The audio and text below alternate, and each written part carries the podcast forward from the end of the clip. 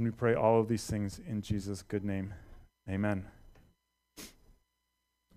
Well, if you have a Bible with you or some kind of device that has the Bible on it in front of you, I'll invite you to open up to John chapter 13. If you need a Bible, there are some at the back. You can grab one. And, and if you don't have a Bible, by all means, take that, and it is our gift to you. We're now into the second half of this really pivotal chapter in the Gospel of John. Now, we're into what's called the Book of Glory. And really, the second half of John's gospel, from chapters 13 right through to the end of, of chapter 21, points us towards Jesus' glorification. How he is about to, uh, to, to get God's glory and show us God's glory, and, and it really lays it out for us how this is all going to happen. And so, in our verses today, we're going to see three kind of main things. The first large section talks about Judas's betrayal of Jesus.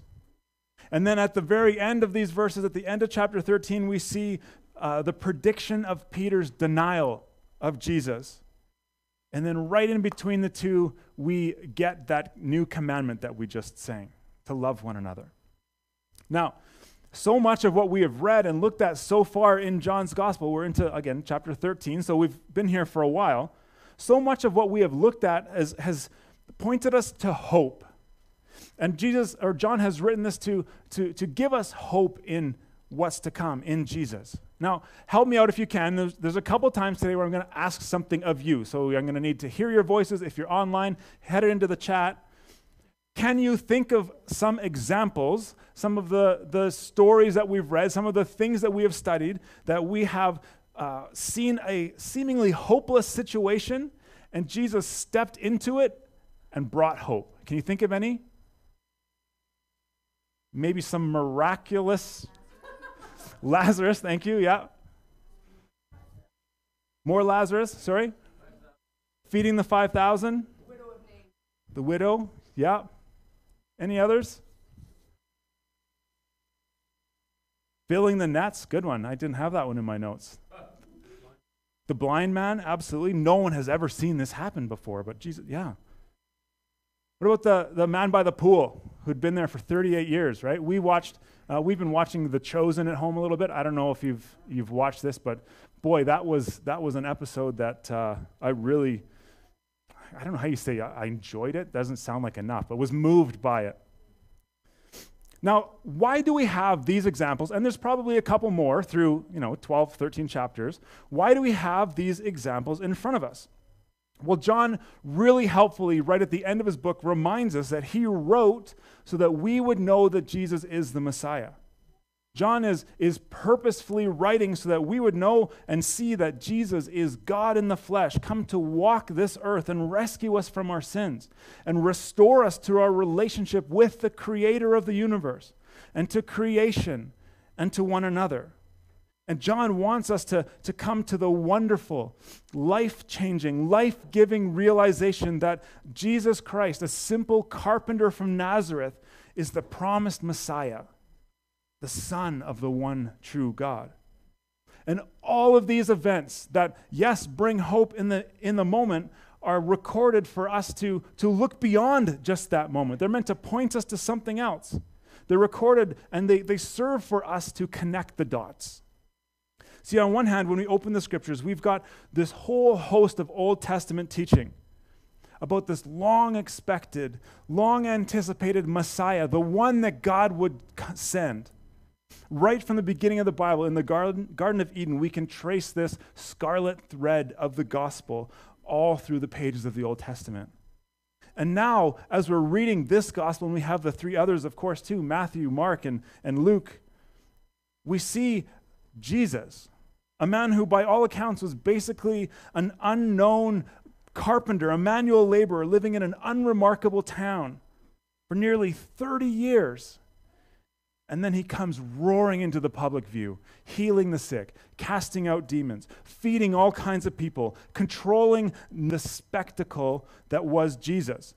This isn't promo material. Hey, come and see the amazing things this guy will do, and don't worry about bringing lunch because he's got it covered.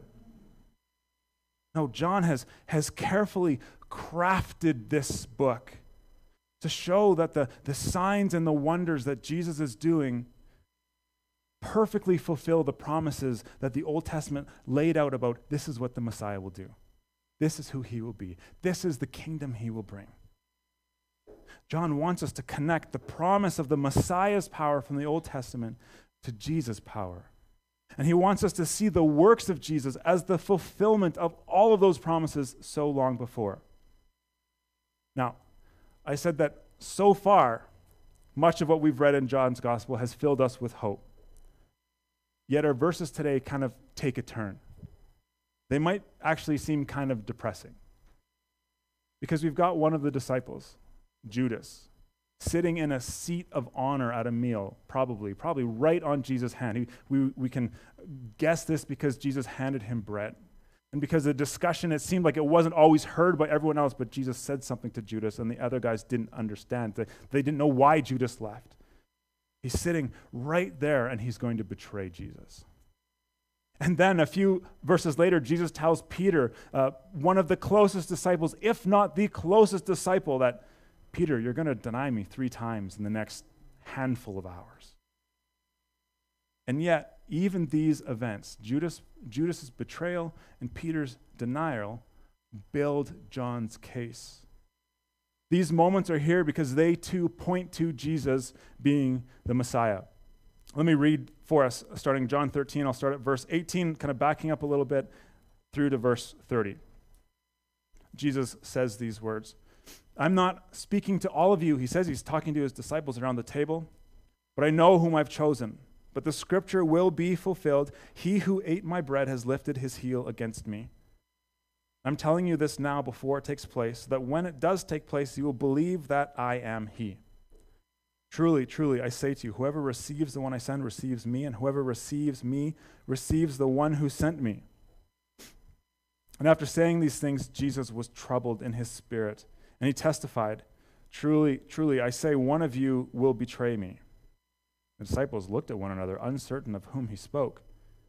And one of his disciples, the one whom Jesus loved, was reclining at the table at Jesus' side. That we come to understand that's probably John, the author of this.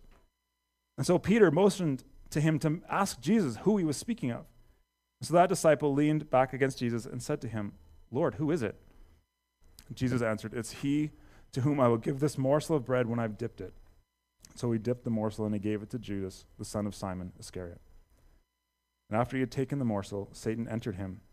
Jesus said to him, to Judas, What you're going to do, do quickly. And no one at the table knew why he said this to him. Some thought that because Judas had the money bag, Jesus was telling him, Go buy what we need for the feast, or that he should go give something to the poor. So, after he received the morsel of bread, Judas immediately went out, and it was night.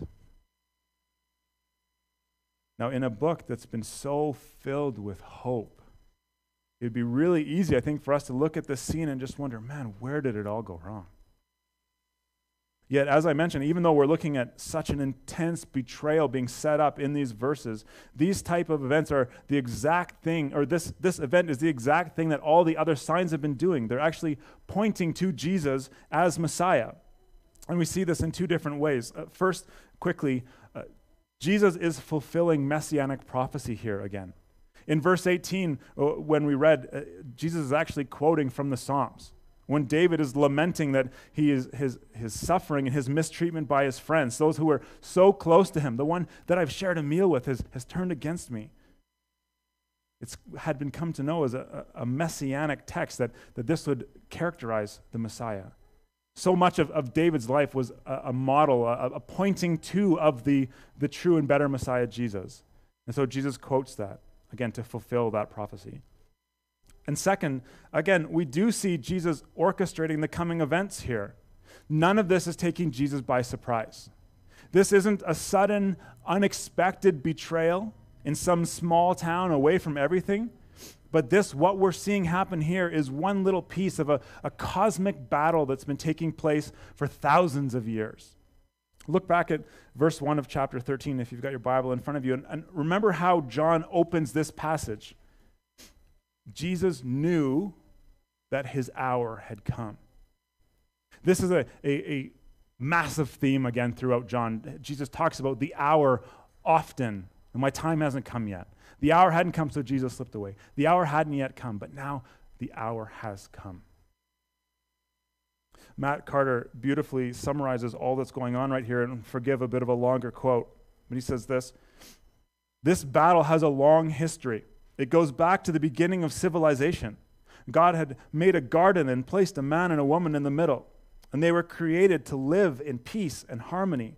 Their responsibility was to serve God and enjoy his fellowship and obey his word. And he had given them one command enjoy everything I've created for your benefit, but don't eat from the tree in the middle of the garden. And then the devil showed up disguised as a serpent and tricked the woman into eating from the tree, and Adam, her husband, followed her example. Then soon God arrived and delivered a punishment for their disobedience. All the good things he had created would be cursed by sin. Instead of the ground serving man, man would serve the ground. Instead of marriage and children being a simple pleasure and perfect joy for the woman, these relationships would be plagued by sin. And they weren't the only ones cursed that day. The serpent was cursed as well. Earthly serpents were cursed above all animals, but the curse was extended to Satan in Genesis 3:15. And with that pronouncement, the great serpent's fate was sealed. And God promised a deliverer would come and liberate mankind from the oppressive rule of sin. And when that deliverance came, the devil would be defeated and his head would be crushed. That promise that we can flip all the way back to Genesis 3:15 and read was coming close to being fulfilled in this scene. Jesus knew what was happening here and he knew how it would happen. He is in complete control. Maybe, too, look at verse 3, again at the beginning of chapter 13. And this one might be worth us memorizing, especially when it seems like the world around us is spinning out of control. Because here's the point John is making, even in Judas's betrayal. Look at John 13 3. Jesus knew the Father had given him authority over everything, and that he had come from God and would return to God. Help me out here. What was Jesus given authority over? Everything. Not a few things, not this thing and that thing, but everything. The word here in the original languages is panta, and it means all or every or the whole. Jesus has the whole world in his hands. Sometimes I fear that we start to overthink and outgrow some of the really basic truths that we learn in Sunday school.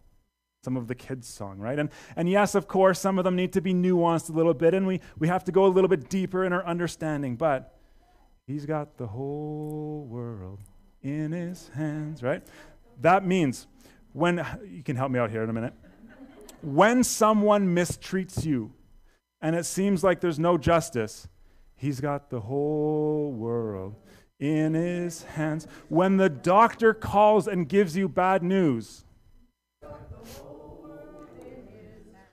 when you unexpectedly get laid off at work, and if you're not singing along online yet, I need you to, to pick it up. I can't hear you through Facebook just yet. But when you unexpectedly get that pink slip, he's got the whole world in his hands. When you've been faithfully teaching your kids to follow Jesus, and they still walk away.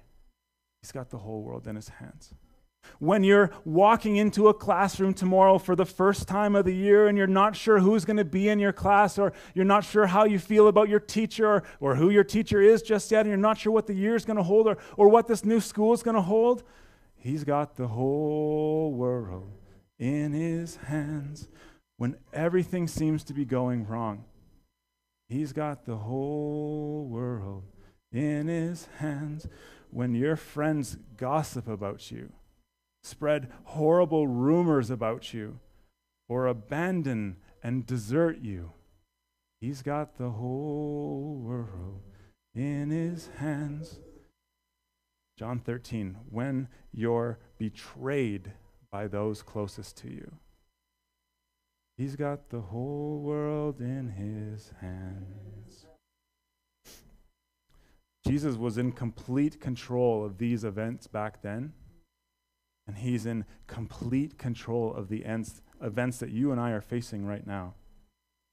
Now, that doesn't mean everything is going to be roses. That doesn't mean we don't get that call from the doctor. That doesn't mean our kids don't wrestle and maybe walk from faith. That doesn't mean the first day of school is going to be perfect and you're going to have all your friends and the best teacher and all the things. But it does mean that the one that we follow is so much greater than our current circumstances that ultimately we have nothing to fear because he has the whole world in his hands. John wraps up this scene around the table with his disciples with an absolutely powerful statement in June, uh, verse 30.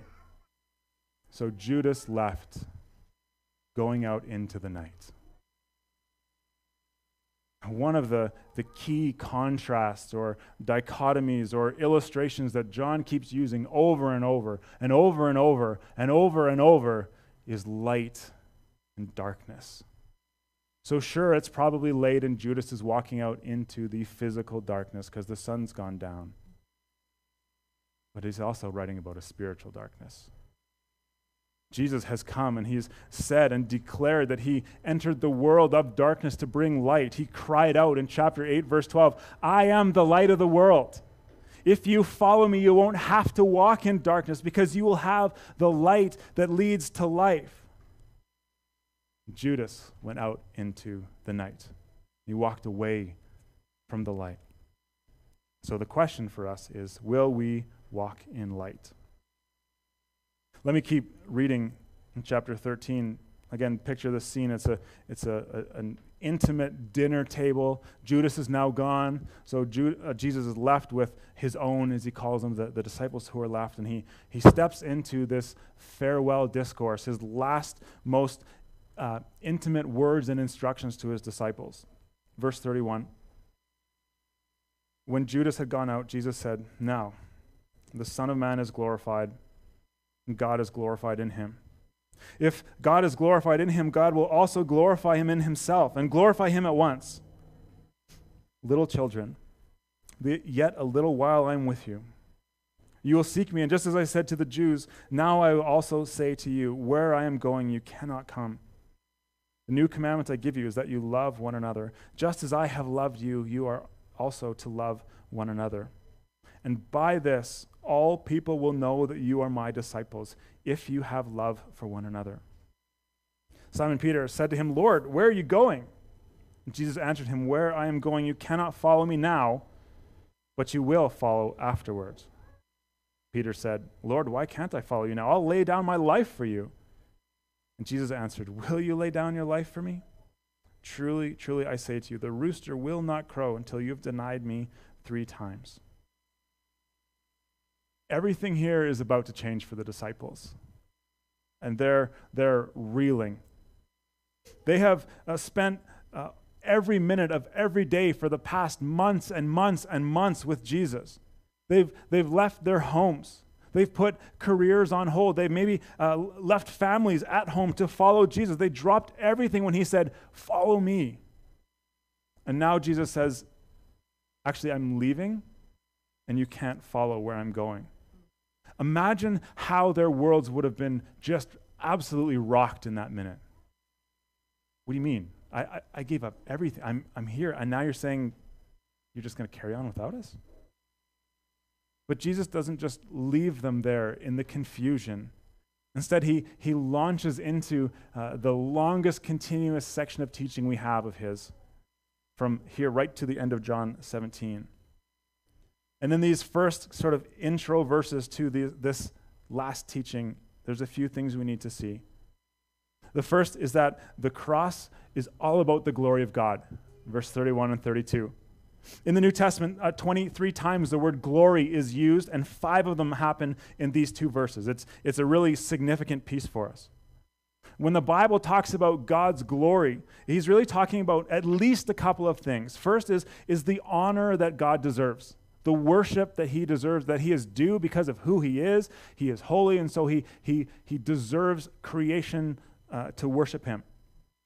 But the second thing, it also talks about uh, his presence When we read in the Old Testament the glory of God was in the camp with Israel, we, we, we are reading about you know, the cloud that led them, or the bright light that, that came, or the, the, the glory of God that filled the temple or the tabernacle.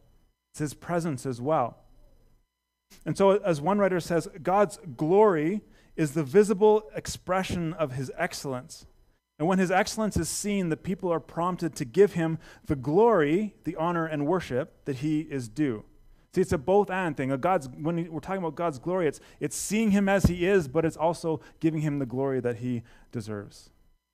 so Jesus is talking about both of these things in these verses his, his presence and honor. And once again, we've said so many times, Jesus tying himself to God, saying, I am God, I am God, I am God. And here again, he identifies himself as God by taking God's glory on himself. If I'm glorified, God is glorified. And if God is glorified, I am glorified. How does this connect uh, this passage with Jesus' impending crucifixion? How does uh, the just a couple hours later, the, the mocking, mockery, the arrest, the beating, the rejection, and the murder of the Son of God cause anyone to recognize the excellence of God? Well, look at what Jesus says in verse 31. The Son of Man is glorified, and so God is glorified. Pastor and commentator D.A. Carson helpfully answers that question how does, how does Jesus being beaten and murdered show God's glory? He says this the supreme moment of divine, divine disclosure, the greatest moment of displayed glory, was in the shame of the cross. What he's saying is that there's no place that we can look to better understand who God is and what he's about than the cross. There's no place that we can look and more clearly recognize that, that God is worth all the glory and honor we can muster than the cross. Matt Carter again continues. He says, The cross is the highest moment of God's revelation to mankind. When we look at the cross, we learn more about God's excellence than in any other moment in history. In the death of Jesus, we see God's holiness and love, his righteousness and mercy, his justice and his grace, his sovereignty and humility, his wisdom and his patience. If we want to understand God, we have to study the cross. If we want to be transformed into the image of Jesus, we have to study the cross. Because a crossless Christianity is a godless Christianity. It's only through Jesus, only through his suffering and sacrifice can we know God. See, the cross is something we never move beyond. This isn't something that we learn in Sunday school. Okay, let's we got the cross. Let's get on to the other, the good stuff. It's not just a part of Christianity, it's the whole thing. The whole uh, worldview, the whole belief system is, is camped and cored on the cross. Now, listen, every single one of us is going to give our one and only lives to something. We're all chasing after something, we're all worshiping something. But only God and only Jesus can take the weight of that expectation, the weight of that worship. He's the only one that can carry us through this life and into the next. And so, for those times where our, our worship, when our, our, our journey towards Jesus seems to get a little stale, you know, we feel bad saying that, but gets routine or a little dry maybe, it's time to stop and go back to the cross. If there's times when it seems hard to care about faith or God and we just get overwhelmed by all the other things going on and there's just too much and, and reading our Bibles or coming to service or whatever else just feels like another chore in our to do list, we got to go back to the cross. Because everything in the Christian life revolves around Christ and Him crucified, as Paul wrote. The rest of the verses we just read look at the cross and how that's going to change everything for the disciples. First, Jesus again tells them, uh, Sorry, guys, you can't come with me. Little children. It's this, this beautiful phrase that John uses here for the first time. But then, if we skip towards the end of our New Testaments and we read John's letters to the church, John takes that title that Jesus used here and, he's, and he has that same heart for the church. Little children, he says, Dear children, I love you. I, I wish you could, but this part I've got to do on my own, he says. And Jesus alludes to it too. Earlier in the gospel, he says to the Jews, to the religious people, Where I'm going, You can't come with me. You're, you're stuck in your religion, and so you're, you're, you're missing something. You, you're not ready to follow me yet. And I would guess at that time the disciples thought, ha, they can't come, but here we go. And now at this table, he looks at his closest friends and says, You can't come with me at this point. I'm, I'm going to the cross and I have to go alone. You can't do this with me. Because Jesus is the only one that can go to the cross to pay for the sins of the world. The second thing he, he launches them into is that uh, the disciples are now a part of a new community. Their relationship with Jesus is changing here. They, they have been with him for so long, but now he's going away. They, they can, can't be with him any longer. They'll still follow his teaching and his commands. They'll strive to, to, to live the life that Jesus modeled for them, but Jesus won't be physically present with them any longer. So when Jesus gives them this new commandment, this is a, another defining marker of this community that they would love one another. Three times in these verses, Jesus says, Love one another, love one another, love one another. And in this moment, the one another's are the disciples. He's not talking to the whole world yet. He's saying, Listen, you guys, keep this together. You've got to have an, an inordinate amount of love for one another. There's going to be a community, he's saying. And the, the, the core uh, uniform that this community will wear is love for one another. He's not leaving the disciples alone, he's leaving them together. Because of their relationship with him, they now have a relationship with one another. I've said this, I think, a handful of times here, but many times over the course of ministry. If we look around the room, everyone take a quick look around the room. Uh, if you're online, look at who's chiming in in the chat. What are the odds that this group of people would be in the same place at the same time with the same goal if it wasn't for Jesus? Like nothing, right? He's saying, listen, you guys are going to be unified by faith in me, by your relationship with me. And because of that, you're going to have this relationship with one another. And he identifies all of them as little children. 11 disciples from different backgrounds, different things. If one thing that we, we notice when we study the disciples is these guys would not have been hanging out together either if it wasn't for Jesus. Right? You've got the zealot, you've got the tax collector, you've got the fisherman, you've got all these guys that, again, uh, and again, uh, chosen is not the Bible, but it comes from the Bible, right? They try to base it on that. And they do a great job of saying these disciples would not have been friends if it wasn't for Jesus and they, they show the, the, the, the strain on the relationships. And sometimes in this room, friends, there are strained relationships, but we are family because of Jesus. One example I said the other day part of being the family of Christ is being inconvenienced for one another. Well, I got this great email from Ruthie the other day saying, listen, if you ever need a sermon illustration, here's one for you. I was like, great, Ruthie, we'll use it this time. So, Ruthie, thank you. As, as Vern mentioned, uh, Ruthie is a longtime member here, has lived in Exshaw for 40 years. Is that about right? 38, I think, in the house she was in, something like that, and has just moved to Cochrane. And when somebody moves from one place to another, uh, especially as they get a little bit older, uh, it's a lot of work. And she says, You know, it's just mind boggling the way people have cared for me at this time. They came and they, they visited me in the hospital. They helped out caring for my house when I was in the hospital. Uh, last weekend, it was just last weekend, she had a, a yard sale that she herself couldn't attend. And so there were numerous people who were there serving her, inconveniencing themselves for this sister in Christ. And it was beautiful, and she was blown away. And she sent me this list of people that have helped, and I counted up this. It's 15, 20 people long, and she says, I'm sure I've missed others. And that's, that's family. Thank you, thank you, thank you, thank you.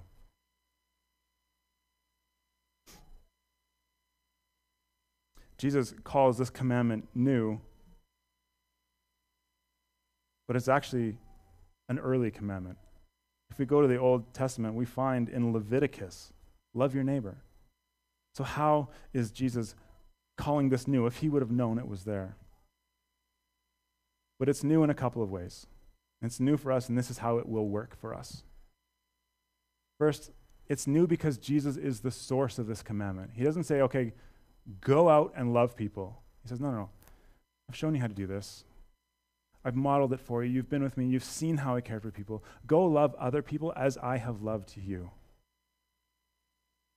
His example is one of, of sacrificial and selfless love. And his life and death on the cross empowers and encourages our love for one another, right? We love not because we're told to, but we love because he first loved us. This is new because Jesus is the source of the commandment. And it's new because he is defining here a new community. Shortly after Jesus has been resurrected and uh, spent some time with his disciples and then ascends back to the right hand of the Father, just like he promised he would, the church is, is established. The command is new because it's being specifically given to those who are following Jesus, this new community. This love is supposed to be the uniform of this new church that Jesus is launching. Just like if uh, a brown truck with yellow writing parks in front of your house and some guy hops out in a brown kind of golf shirt and brown shorts and walks up, you know exactly who's coming, right? We're not supposed to be uniformed by buildings or architecture or whatever else. But this community's uniform that it loves one another. It cares for one another. It's, we're, we're uniform by how we treat others. So the disciples are looking to their future. They're reeling because Jesus said, You can't come with me. But he says, You're going to be a part of this new community. I'll empower that. And that's exactly what this, the last point here is that the disciples will be empowered to follow Jesus. Peter, uh, impulsive as he so often is, brushes aside the whole new commandment thing and says, Hang on, Jesus, wait, go back. What do you mean you're going somewhere and we can't come? He's really hung up on Jesus leaving, which, again, is understandable. We give Peter a lot of flack, but I think we'd be sitting in that same chair. But again, Jesus is completely in control here. He knows that Peter doesn't humanly have all that it would take to follow Jesus all the way. Yet. Verse 36, Jesus promises, you, you don't have it yet, but you will follow me later.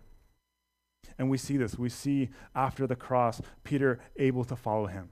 We see the boldness of the disciples characterized in Acts chapter 4 after the Holy Spirit has come. Tradition tells us that, that Peter went on and, and preached and preached and preached and then was crucified upside down, following his Christ to the cross, but didn't want to be right side up because that's too much like Jesus. I don't deserve that. That Peter upside down in the cross is not this Peter in John 13. Something's changed. He was empowered by the Holy Spirit. In the same way, you and I, we cannot live up to this commandment on our own. But that same Holy Spirit that Jesus hints at here and promises in the coming verses is also given to us, promised to us. And with Him, with Holy Spirit living and active in and through us, we too can face anything this world has. Because Jesus has the whole world in His hands. Let me pray. And then, Vern, will you come and lead us in a closing song? Jesus, thank you for these verses, for your word. This really big text. I thank you for the things that we, we've hopefully pulled out this morning. One that I, that I keep coming back to is that you know exactly what it means, what it, exactly what it feels like to be betrayed and denied by those closest to you. You, you know the stuff we go through the hurt, the pain, the, the, the, the relationships. Thank you that we can look at these verses, which again might seem like things are out of control. But we can see that in all of this, you are still in control. And I pray that, uh, again, that perhaps elementary Sunday school song that maybe we've heard for decades and decades and maybe a couple more decades after that would be one that would just bury itself deep in our hearts. And we would carry it into our afternoons, into our tomorrows, into our weeks, and into our months. That we love as you have loved us, and you've got the whole world in your hands. In Jesus' name we pray.